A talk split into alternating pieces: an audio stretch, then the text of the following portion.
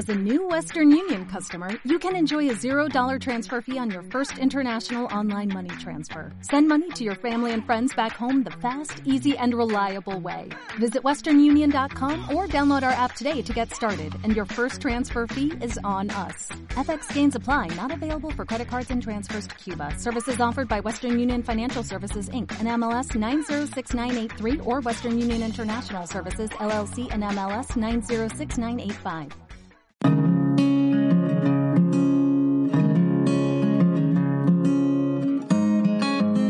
Mentes Positivas, el podcast de desarrollo personal de Consu González.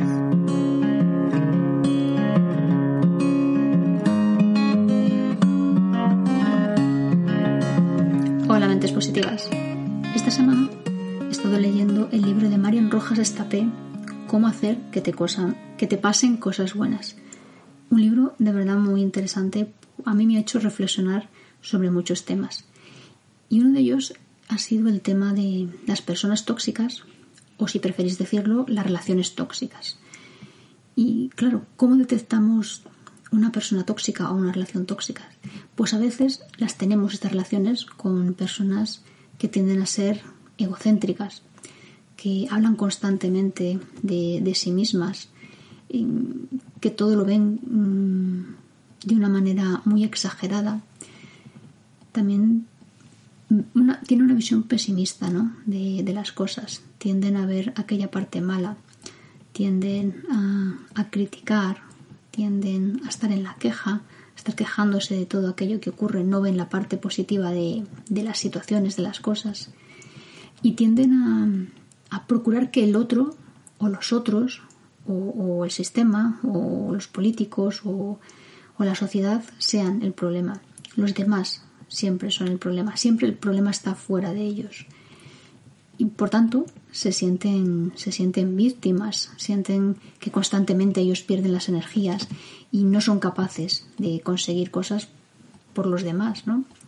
Tienen una falta total de empatía porque no quieren empatizar con los demás, no quieren eh, integrarse con los demás de una forma empática. tienden a ser, eh, a tener envidia no, a, no tener admiración por las personas o las situaciones, sino envidia, es eh, desearlo y, además eh, odiar a la persona que lo tiene o incluso desear que lo pierda.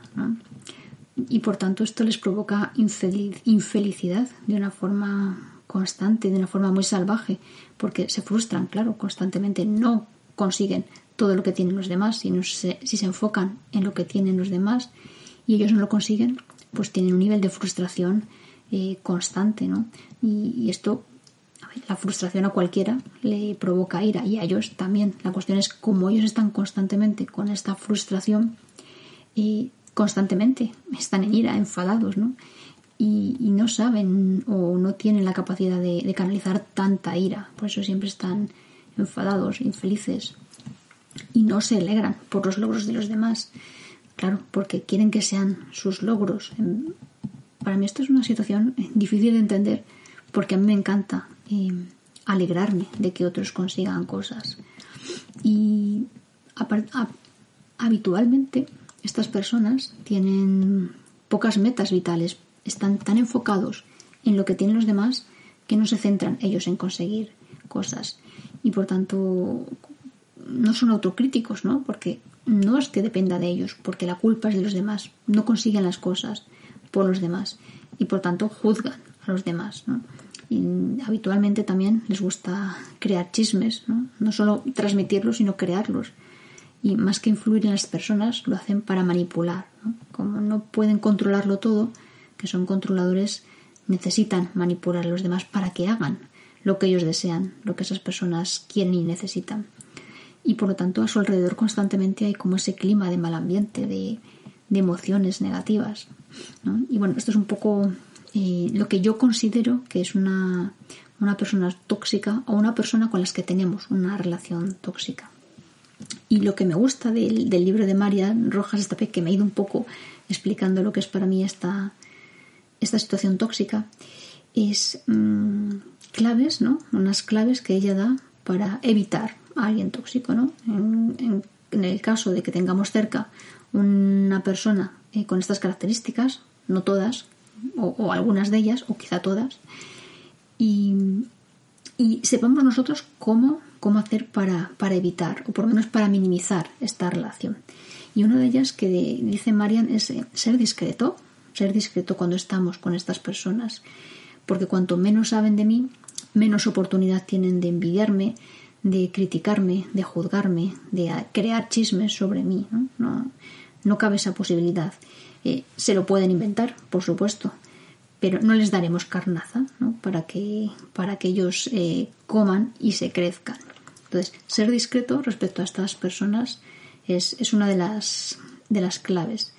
Otra de las claves es ignorar su opinión, porque es su opinión, no es mi opinión. Yo sé cómo hago las cosas, yo sé cómo soy, cómo me comporto. Y por tanto, no enfrentarme a ellos defendiendo mi postura, entrando al trapo, es la forma en que es como que yo me pongo un chubasquero, ¿no? Y aquellas, todas esas opiniones o cosas que, que me está diciendo me resbalan, porque son sus opiniones. Y si yo estoy constantemente entrando a, defender a otros o a defenderme a mí mismo, pues eh, sigo estando dándole carnaza. Y ah, una pregunta es, eh, ¿quiero que sea realmente importante esta persona en mi vida? Eso nos ayuda a ignorar opiniones. No siempre es sencillo cuando es un miembro de la familia, pero en general eh, esto nos puede ayudar, el ignorar su opinión. Otra, otra clave es olvidarte de esa persona y alejarte en la medida de lo posible. Por lo menos poner distancia física el mayor tiempo posible. Quizás sea mi compañero de oficina o mi compañera de trabajo y no me queda más narices que estar a su lado, porque mi puesto de trabajo así lo exige. Ahí evidentemente no puedes poner distancia física durante el tiempo del trabajo, pero sí evitar a la salida del trabajo seguir con esa persona o ir a tomar una caña cuando está esa persona. Ahí cada uno tendremos que ver y calibrar qué podemos hacer, pero cuanto más nos alejemos de esta persona, menos contacto tendremos con ella y más tiempo de calidad y tranquilidad. Y, la cuestión que viene aquí es que si son de tu círculo cercano, la otra clave es adaptación. Cuando es alguien del que no puedes poner de forma constante esa distancia, no puedes olvidarte, eh, porque forma parte de, de tu vida. Y bueno, pues aquí nos podemos preguntar si esa persona es tóxica solo para mí o si la relación es tóxica solo para mí y, o también para el resto de, miembros de la familia, de amigos, del trabajo, de, la, eh, el ámbito en el que estemos eh, viendo este tema. Y otra pregunta es si puedo comprender a esta persona, porque a veces cuando es de un círculo muy cercano, lo que ocurre es que cada uno actuamos desde nuestra creencia, eh, que es lo que suele ocurrir el hecho de plantearme esta pregunta, ¿puedo comprenderla? ¿Eso que está diciendo? ¿Desde dónde le nace? Eh, ¿Tiene opción de pensar otra cosa? Eso me ayuda a, adaptarme a la situación.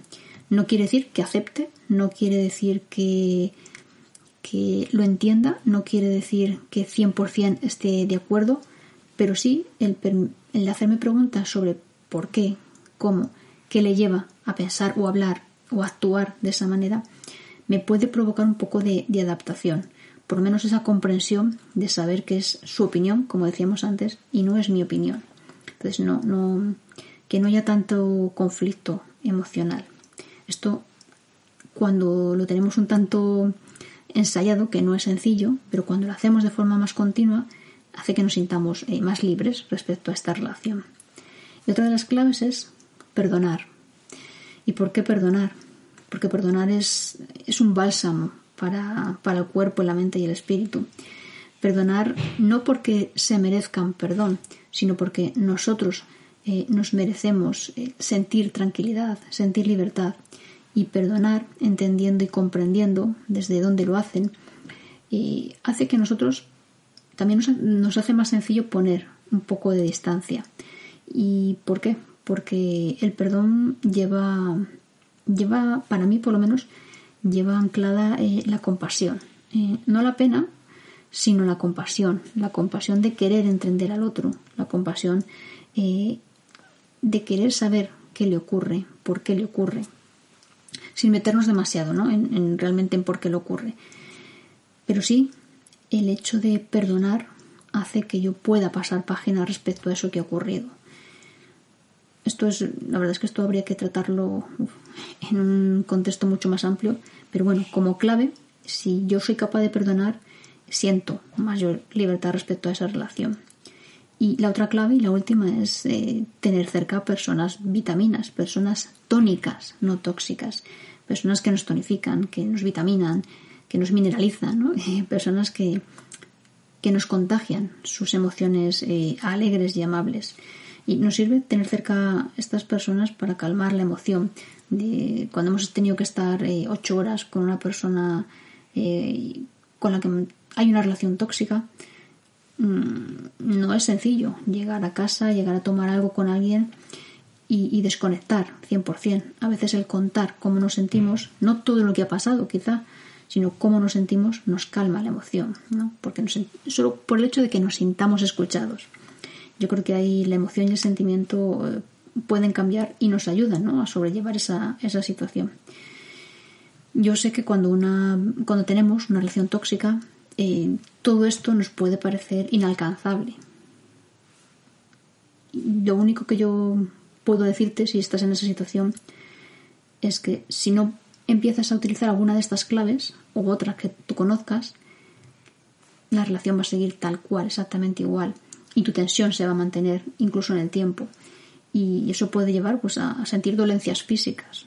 Por lo tanto, yo creo que bueno, procurar ir aplicando alguna de estas eh, claves te puede ayudar a mejorar la situación, a entender tú eh, cómo te sientes y qué puedes hacer, ¿no? Cuál de estas te va mejor en cada situación para, para alejarte de esa relación tóxica o para ver qué puedes hacer. Seguramente haya muchas más claves.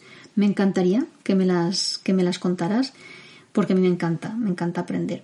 Y como siempre, una de las mm, preguntas que últimamente me hago es, eh, ¿quiero tener razón o ser feliz. Y ahora te toca a ti reflexionar para ser mente positiva. Si te has visto alguna vez en una de estas situaciones y quieres aprender más, te invito a unirte al mes del equilibrio que vamos a comenzar en octubre. Durante el mes estaremos hablando de actitud, de hábitos, de límites, de emociones, de confianza, de miedos, de comunicación, de autoestima, y de muchas otras herramientas que podemos utilizar para mejorar nuestro equilibrio, nuestra felicidad, nuestra sensación de libertad en el día a día. Los trabajaremos. Eh, ¿Cómo lo haremos? Pues lo haremos con un vídeo diario de lunes a viernes en el que lanzaré una reflexión y lo trataremos en un grupo de Telegram, cada uno a nuestro ritmo, en el momento que podamos.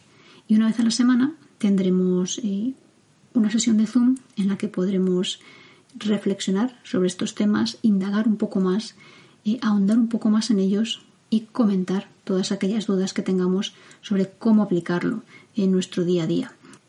Si estás interesado o tienes alguna duda, escríbeme en cualquiera de mis redes sociales como arroba González G o déjame aquí en inbox un comentario. Te escribiré, me pondré en contacto contigo y comentaremos lo que sea necesario. También te dejo mi correo personal con su mente positiva. Te agradezco tu escucha, tu atención, tu tiempo. Cuestiona, disfruta, vive en equilibrio y sé mente positiva.